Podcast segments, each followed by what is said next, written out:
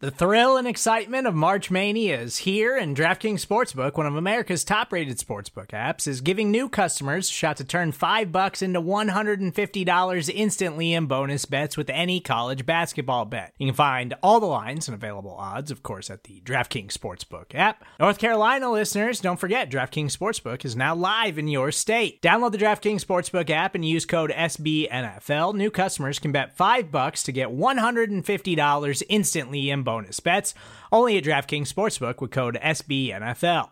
The crown is yours. Gambling problem? Call 1 800 Gambler or in West Virginia, visit www.1800Gambler.net. In New York, call 8778 HOPE NY or text HOPE NY. In Connecticut, help is available for problem gambling. Call 888 789 7777 or visit ccpg.org.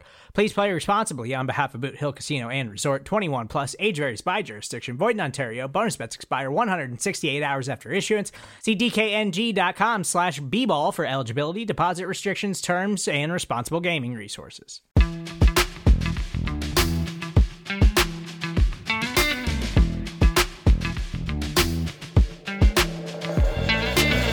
Welcome to the Hidden Yardage Podcast. I'm Mark Lane, joined as always by Sean Martin. You can follow him on Twitter at Sean Martin NFL. How are you doing, Sean?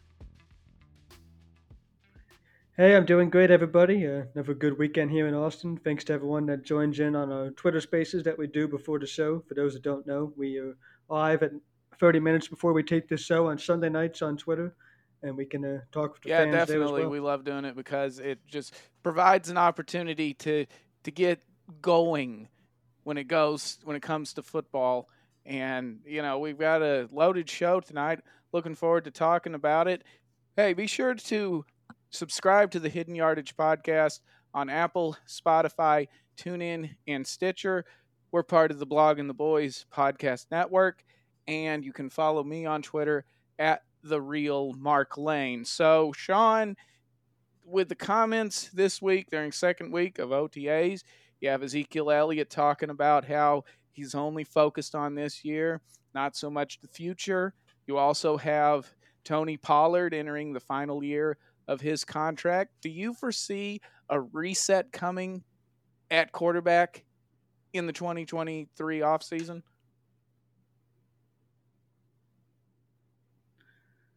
It would certainly fit the theme of other moves that they've made this offseason. You've called, you know, kind of the direction of this roster a maybe win now type of mode, and that would certainly extend into next year if they, you know, make some moves where they would be less stable at running back because of it. Right now, they have a lot of confidence in Ezekiel Elliott, and that's never wavered, you know, through everything he's been to through and the ups and downs. So they still expect Ezekiel Elliott to be a huge part of this offense. Of course, they've lost a lot at receiver, so they might need him to be, and then they have a potential out from his contract, though. You know, if things don't go the way they they're potentially planning for Ezekiel Elliott. And the same, of course, goes for Tony Pollard going into this year on a contract year. You know, there's two ways to look at it, I think, with Pollard.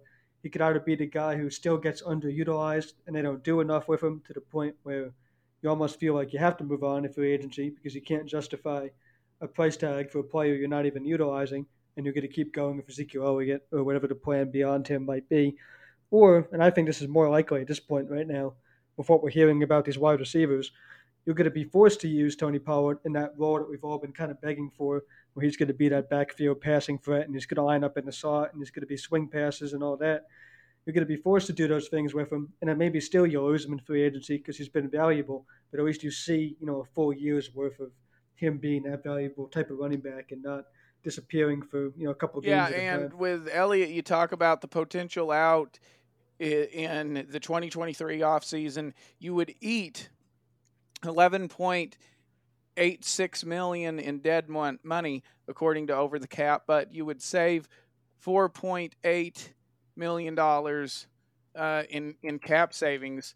Uh, like I said, I mean that's a potential because at that point his salary is not guaranteed, but you know that's just it would he would have to have a really bad season in I'm talking the 700 yard range and the but 4.0 range. Yeah, I think they're really expecting Tyler Smith to be a guy who can. Yeah, it, it would have to be really bad. Mhm. Yeah, I mean, you think about what drafting Zach Martin did for Demarco Murray. I think they're, I think they're thinking that Tyler Smith can have that same type of effect for Elliott. Although he hasn't gotten all of his work at guard, so it's kind of interesting to see that. But you know, maybe he's a tackle in the future. But right now, I think he can be that kind of guard who really gets Elliott going. So if he, if he doesn't produce and he's all the way down there, you know, in the 700 yard range, like you said, then yeah, I think that's what would trigger contract. the Cowboys to do something like that because it's really kind of eating a contract at that point, which I guess would satisfy a lot of people to say that they were right about the Cowboys doing something wrong. You know, how come people who have big tip jars about their predictions being right never make good predictions? Like, I think you should have your tip jar deducted if all you're going to do is make bad predictions and then the tip jar fills it. Make a good prediction for once. it's always easier to predict something bad, right? And then just expect it to happen. When something good happens, people don't people don't think back to like, oh, this is so and so called it. They just like reacting to good things that happen. But when everything's bad, you got to point the finger. And then there's that one guy who stands up in the back of the crowd and is like, "Well, I called this." It's oh, like, well, I know. Yeah, it's you know the the entropy of the universe. You know, so what? It's all going to fold in on itself anyway at, at the end. So big deal. The universe is ending. But with before the universe ends, but the sun is going to be there for right, like five will, but, billion years know, or whatever. In year five billion and one, uh, it, the sun's going to explode. But before then, Tony Pollard will enter the final year of his contract in 2022, and I think Dallas ought to load up on him, like they did DeMarco Murray in 2014, last year of his contract. I think Dallas should do that with Pollard and look to maximize his touches look to use him in the passing game. Just try to find ways to get him the ball. And he has been in receiver meeting rooms. So they are trying to find ways to uh, get him more involved in the offense. But I really think just from to help the team and really to help Pollard make his case for other NFL teams who want to give a second contract to a veteran running back um, they ought to load up Pollard and really go all in on him. And I think that that's what this opportunity presents in 2022 is a chance to evaluate is Tony Pollard the guy and you let Zeke go or do you let them both go? Or do you would you even entertain would you even dare keeping both of them in 2023? I, I don't know. It would really have to depend on what kind of season Pollard had.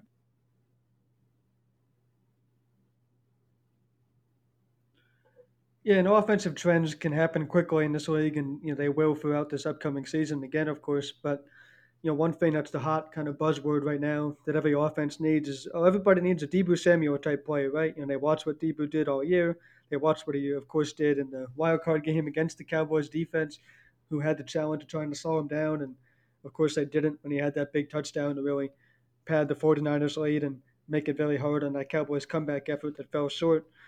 But you know, everybody needs a Deebo Samuel type of player, and you know, it doesn't exclude the Cowboys from maybe they could have done more to get that type of player, but certainly they could point us towards Tony Pollard and say we have that guy.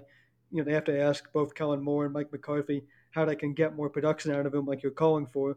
And I think that will happen this year, but yeah, you could have that Deebo Samuel type of role for a player like Pollard, and then you throw in, you know, the idea that CeeDee Lamb and Jalen Tolbert can maybe do a, a, couple of those things as well, as far as short passes and jet sweeps and all that. And you will have that role in this year's offense without spending big in free agency, but then uh, you could have to then spend, you know, to keep Pollard around, or you could have to spend to keep, you know, an, uh, to go get another another running back that can be the Ezekiel Elliott to Tony Pollard as far as that pass catcher and coming out of the slot. So, yeah, you're calling for you know something that Cowboys fans have been asking for a while in terms of getting the ball to Tony Pollard more and to be the optimist for a second. Yeah, I think you're going to see a lot. Of Yeah, and I think it would also help Elliott too to make sure that he doesn't have any more mileage put on him. You can instead, like I said, put that on Tony Pollard, and then Pollard goes out and earns a second contract elsewhere. I don't know that Dallas would keep him uh, no matter the kind of year that he had. Um, but it's interesting you mentioned Tyler Smith, and apropos to drafting Zach Martin, help Demarco Murray. Tyler Smith. They drafted him. And is he going to help Ezekiel Elliott? Now, they've been playing him at guard, Sean, and that's probably where he's going to end up left guard, the heir apparent, uh, the replacement for Connor Williams. But in the second week of OTAs, they were practicing Tyler Smith at left tackle, first team left tackle. Now, you know, you got Tyron Smith who's dealing with the back thing. They don't want to overdo it. I understand that. But they still practiced him at left tackle. Do you think that the Cowboys will deploy tackle Tyler Smith at any point this season? I'm not talking about just to get through a game or something like that. I'm talking about they go into the game week and Tyler Smith is going to be the left tackle or even the right tackle because of availability issues. Do you think we see that this year? Support for this show comes from Sylvan Learning. As a parent, you want your child to have every opportunity, but giving them the tools they need to tackle every challenge, that takes a team. Now more than ever, educational support tailored exactly to what your child needs can make all the difference. That's why parents have trusted Sylvan Learning for 45 years as the ultimate teammate in their child's educational journey, instilling in them a love for learning and a passion for reaching the next level. And Sylvan's Insight Assessment can identify gaps in learning and areas that could be of concern for your child. It's a 360 degree view into your child's learning that you can't find anywhere else and helps ensure that your child didn't miss something in school that might put them at a disadvantage in the future. And right now, it's the best price of the year at $29. Go to sylvan29.com to learn more and get your child's assessment for only $29. That's S Y L V A N 29.com.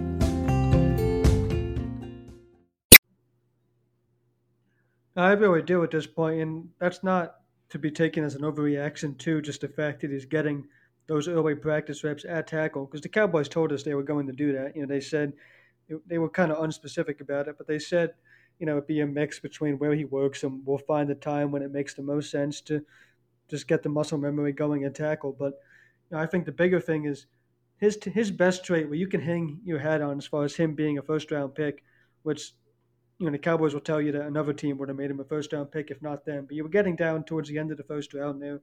A lot of teams didn't have first round players left on their board. And here come the Cowboys exclaiming that they got, you know, a first round player on their board all the way down there at 24 of Smith. So if he's going to live up to that hype, his best trait is that run blocking ability, the ability to go get out in space, dig out smaller defenders, get to those linebackers, and toss them around a little bit. That's where his highlights are and that's what he's going to try to do you know, on a more consistent basis if he's going to make it here. But I think that work has to start now and be more you know steady if that's all he's going to be doing at a, at a high level at the guard position. If you're going to work him at tackle, you know I think you're asking too much too soon to be the swing type of player.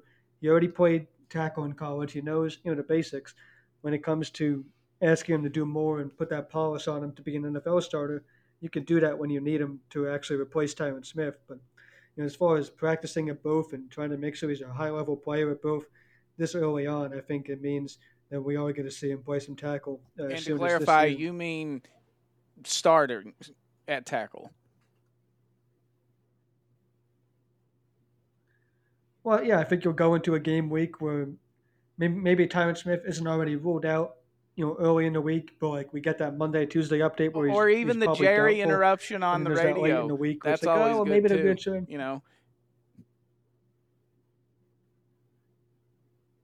Yeah, exactly. We'll get we'll get that vague hint of like, oh, maybe they could do some miracle to Tyron on game day, and everything will be great. You know, Tyron Smith has been this awesome left guard to this point, let's say, and you're gonna be you're gonna keep the two next to each other for a big game, and then we hear you know Saturday going into Sunday oh, it's not going to be Tyron Smith. And now, you know, the carousel gets started and Tyron Smith has to go out and who plays left guard in that case and the center position, you know, they have a lot to evaluate with Biadasz and who knows what Terence Steele is going to be. And, you know, the questions just go up and down this offensive line all around Zach Martin. But if you can go from left to right, Smith, Biadasz, picking up where he left off last year, and then Martin, you know, you certainly have a much better Yeah, interior, and and, that's important I think to this that team.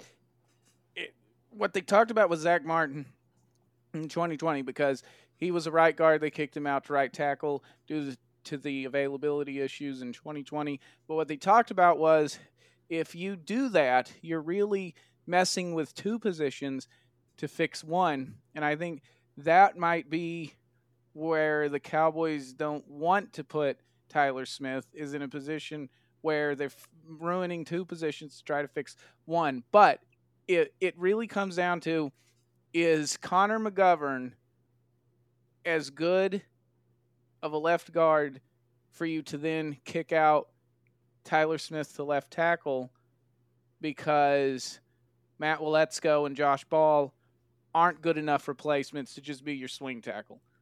I think that would be the issue. And then I think that really says more to the tackle depth Right, than and, you know, anything else.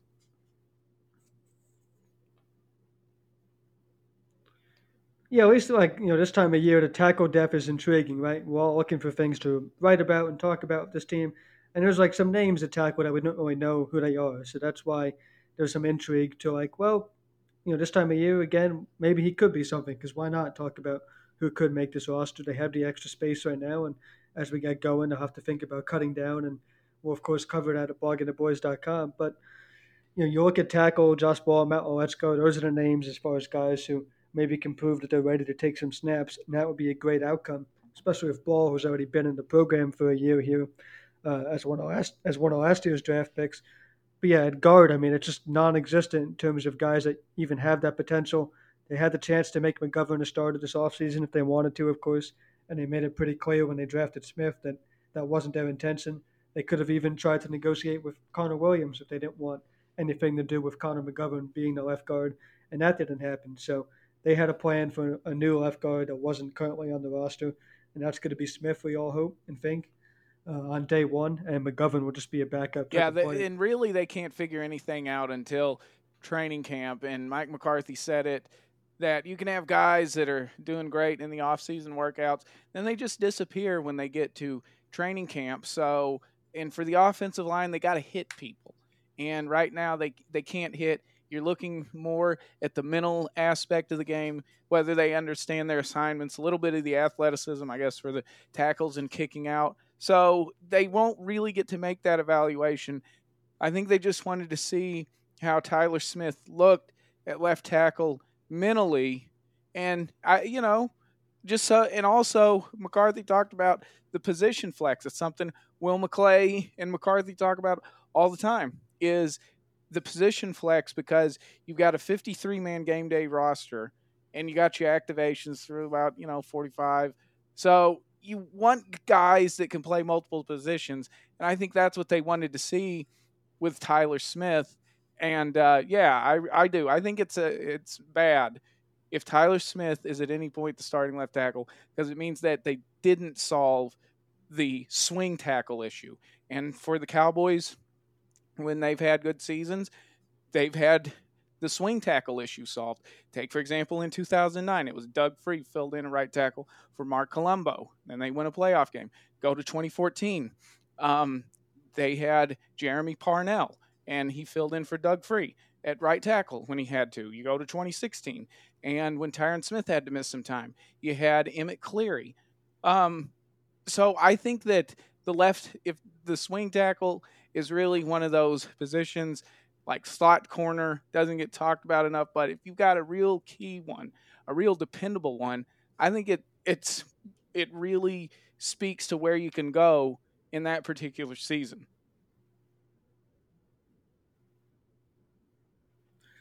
And that was part of the criticism of the Tyler Smith pick is, you know, to your point, the Cowboys had their years where the offensive line was dominant, and it's because of all those components. Of course, the five starters were all very good and in the primes of their career, and then you had backups if you needed them that could also perform at a high level. So they had their chance during those years to continue adding that depth and make sure it wasn't going to get, you know, to kind of the low point that it's hit at times. Let's say this past season with Dak Prescott, you know, really being under duress and facing pressure right up the middle from these guards and center not being able to hold up.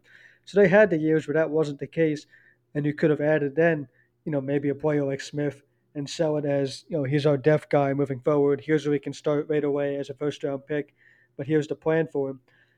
They weren't necessarily at that point going into this year's draft. They had a clear need for left guard, and maybe a you know you take a player who is already a collegiate guard, so he can step in uh, much easier to do that because of the way they created that void this offseason. So you had to need a guard. There was talks of upgrading center still, and then of course in the back of your mind you should still have the long-term answers to tackle for you. But they tried to kind of package it all into one and say, oh well, we are, we do have a day one guard and we we address tackle, but I don't know if this was the right you know time to be messing with that as far as your continuity and all that up front. We've talked about that as well. So yeah, it's hard to say that you know Smith is going to really be ready to play tackle this year, but if he turns out to be a great left guard, and that's well, someone who's definitely going to be ready to play is Micah Parsons as the reigning NFL Defensive Rookie of the Year, enters his second year in the league, and he had phenomenal stats. Whether you're talking about sacks, forced fumbles, I mean, he, he really was. He was just the defense's version of a utility player. It was crazy. But now that he enters year two, what do you think is going to define a successful – sophomore campaign from Micah Parsons? Is it going to be stats? In other words, he has the 20 sacks like he has with the bet with Demarcus Lawrence? Or is it going to be something else? What are you looking for? I think honestly, just more of the same. I mean, he dipped his toes in so many different elements of this Cowboys defense and passed, you know, every test of flying colors. I mean, this is a player that you know, we're talking about how Tyler Smith is being used and that kind of being a, a red flag. And Parsons started practicing. He he kind of went through the same thing because they were asking a whole bunch of him, and we were all like, "Man, is this guy really ready for this? Like, why is you know a linebacker having to also get reps at defensive end and do all this?" And of course, we had no idea that not only was he ready, but he would excel at all of those positions. So you know, more of the same doing that. I think one thing you still look for him to add to his game is uh, maybe being able to disguise his pass rushes a little bit better. I think he kind of gave away, you know, with kind of some of his pre-snap motions when he was coming after the quarterback, and his closing speed more than makes up for it.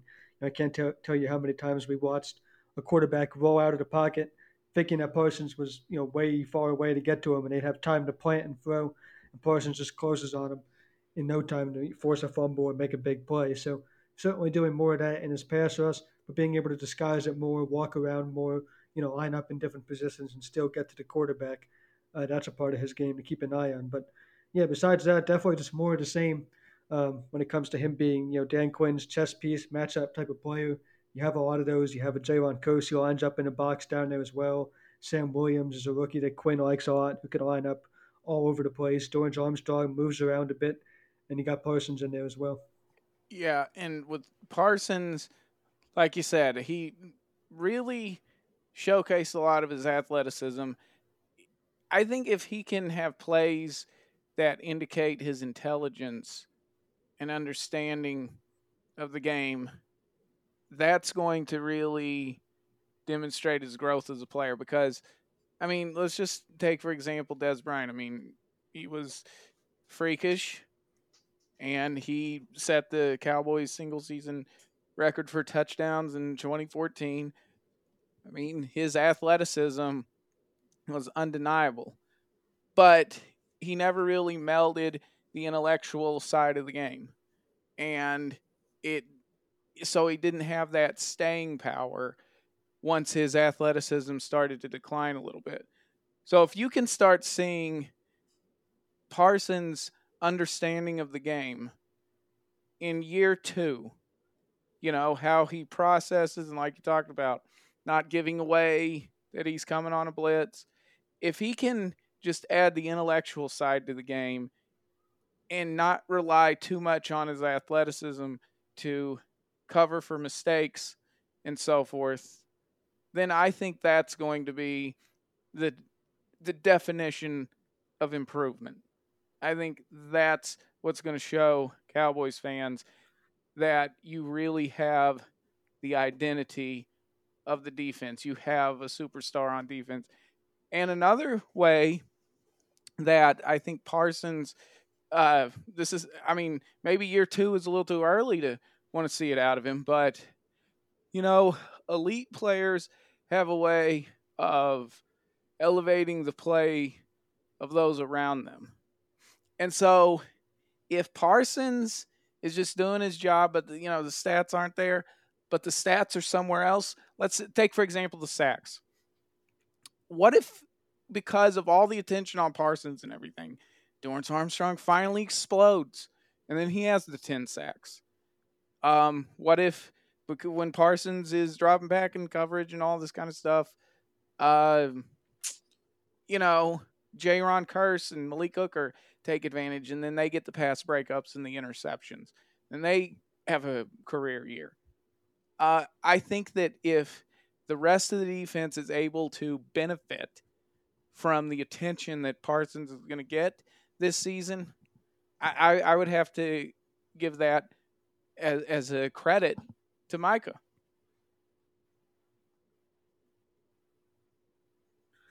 Yeah, and that goes both ways. You know, there's players that might benefit from playing with with Parsons.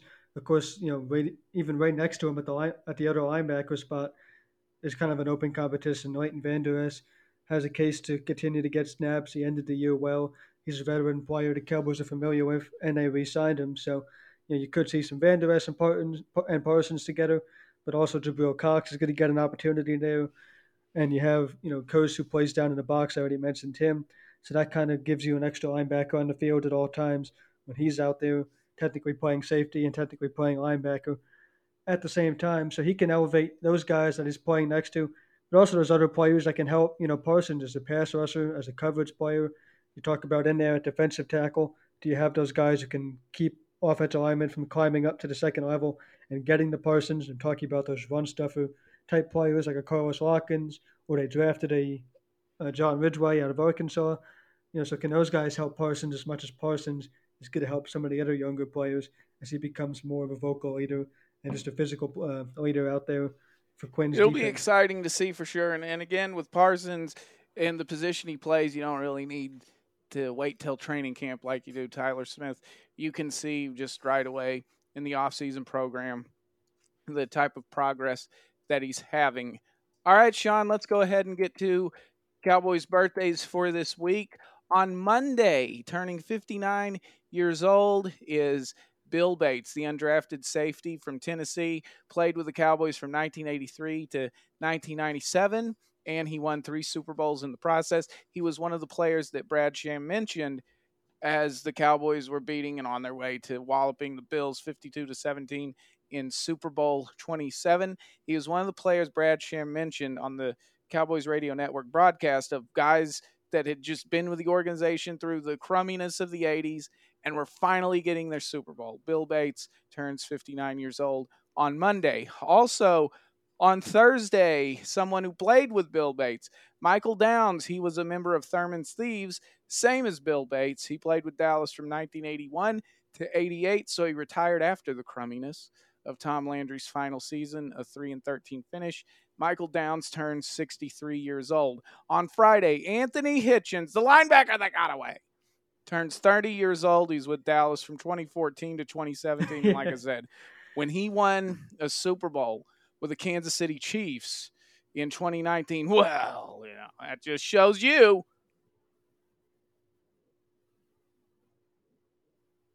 it was pretty amazing to watch what he did, he did with the Chiefs. Yeah, he definitely you know found a new form, or maybe a change of scenery was just good for him. That does happen in this league, of course. So, yeah, he definitely found a gear to his game, and uh, that, the Kansas City defense got the most out of, and he certainly yeah, played and well. like I said, the top two tacklers on the Chiefs defense in 2019, Anthony Hitchens and Damien Wilson, both former Cowboys linebackers. Yes, yes. Yeah, so there's the, the one that got away. Cue the Ruage.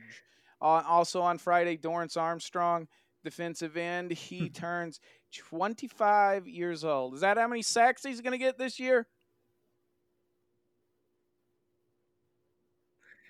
No, because Parsons would have 26 right, yeah. then, right? But Parsons wants that uh, the sack lead again this year. And You're going at it with Demarcus Lawrence. Of course, the Cowboys can hope both of them are productive to the Cowboys' credit, though, I actually think you know, I know that's an unpopular thing to right, say. Right to the Cowboys' we've credit, even hinted on it on I this mean, episode you know, as far as let's just say you know, how we're rooting for the asteroid. It, it's so much more popular and fun to just bash everything, yeah. But you know, they to their credit, they, they put a lot of faith in players who haven't exactly proven that they deserve that yet.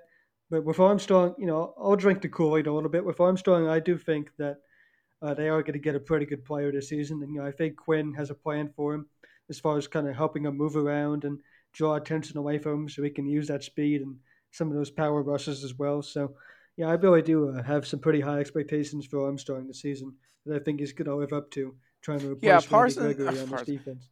Armstrong's to the point where he's seen enough of the game, but he still has relative youth that he could meld it together and have a really productive season, especially considering he's probably going to see single co- eh, coverage a lot. You know, he's not going to see a lot of double teams, let's say. So he should be able to take advantage of it, you figure.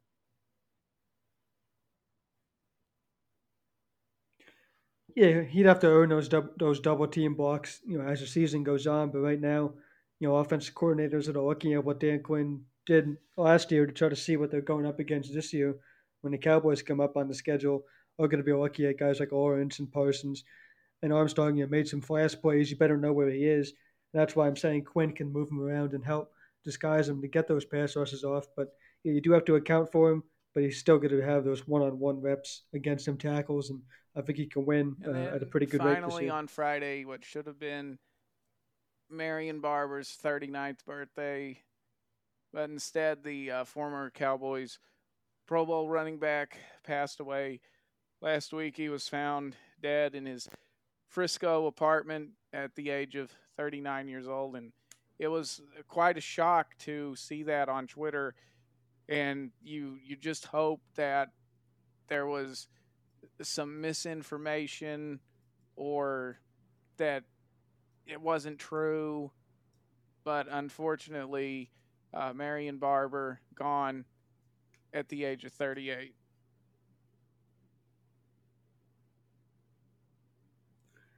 Yeah, I always like to defer to you know those that actually coached with and worked with and lived with any of these players or former coaches that passed away that we talk about when it comes to their comments because you know those are the ones who lived this, like I said, and the ones who can really uh, sum it up much better than I think I can. And so, as far as tributes to Marion Barber go, I think the one that stuck with me the most so far is uh, Bill Parcells saying that he was almost a perfect player because his playing days were somewhat before, were somewhat before I really got into the game as much as I am now.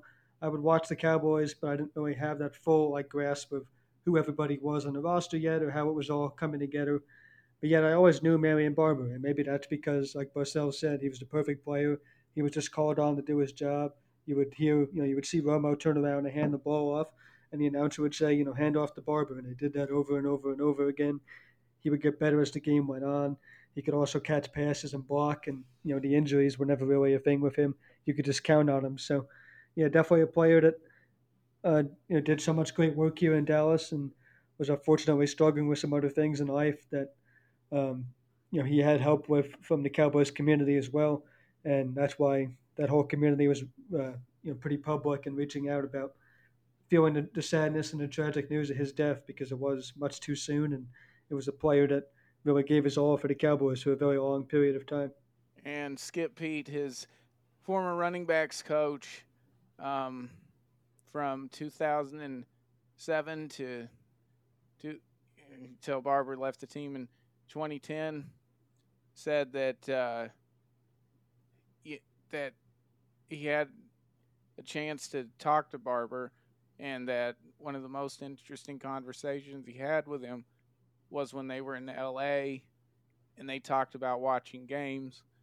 And Peete and Barber talked about the different play styles of certain players, and that Barber could see some of the things he was talking about, and he could see it in some of the players that he watched, and just having those conversations about football with Marion Barber, and uh, yeah, it's it's we look at these guys as football players as only one thing, but you know, to have the the book close at 38 years old, you know, you just it, it's a tragedy because there was so much left to be written about Marion Barber III. You know, and and to just see it gone at 38. Yeah, I mean Jerry Jones has Jerry has every right.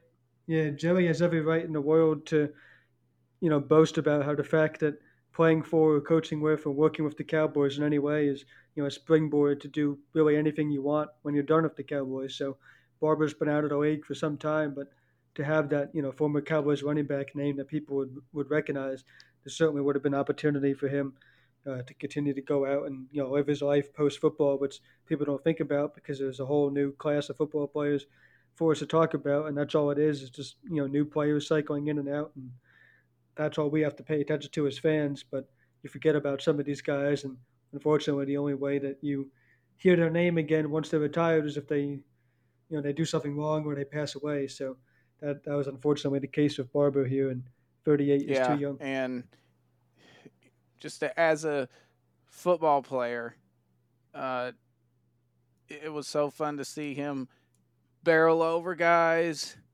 and just run into them, lower his head.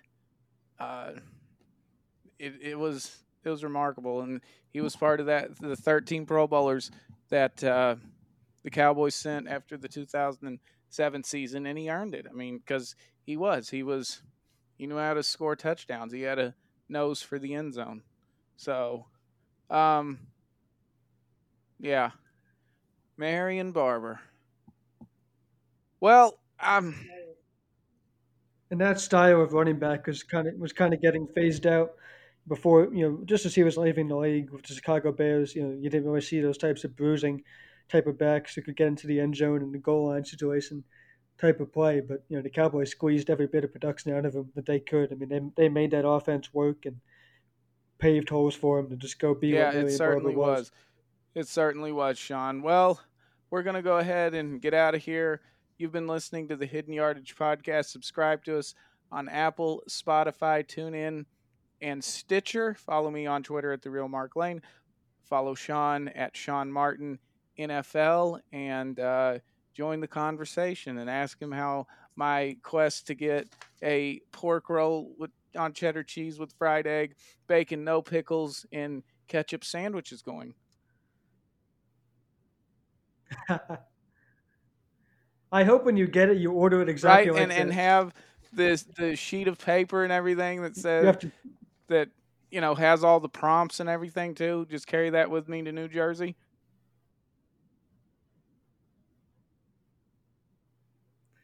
Yeah, carry it with you, read it out to the waitress, and just let me know how she re- waiter or waitress, and just let me know how she reacts, and uh, you know, like so, so probably ask if this is your first time having it, or if you're from the area, or something like that. But yeah, there's there's any number of good places you can go for it. So I'm not worried about that in terms of you picking the wrong spot. But yeah, we got to see uh, we got to see how this Yeah, goes. I gotta- excited for the update. I got to see if I uh, can go updates to come. cover Jason Garrett's Starfish Charities camp, and then that's when I'll have the sandwich.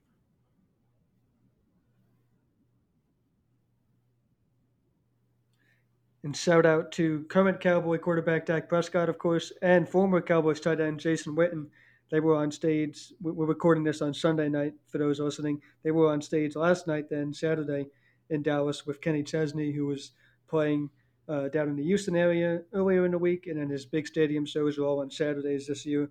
So Cowboy Stadium, AT&T Stadium, it was on Saturday, and he had Jason Witten and Dak Prescott and Mike McCarthy on stage with him. Witten signed a young fan's Jason Witten jersey, and I believe he got a helmet as well that maybe Kenny signed. So that fan has a memory he'll remember for the rest of his life as far as uh, getting to meet some of his former uh, Cowboys idols, and as well as hopefully the music and the concert as well. So I'm scheduled to go see Chesney uh, later on in the summer. And I don't know if any former Cowboys will be coming on stage, but when he played AT&T Stadium, you had Dak McCarthy and Jason Witten. So yeah, cool definitely. It was cool to see them make that that kid's uh, night. Uh, you've been listening to the Hidden Yardage podcast, so there it is.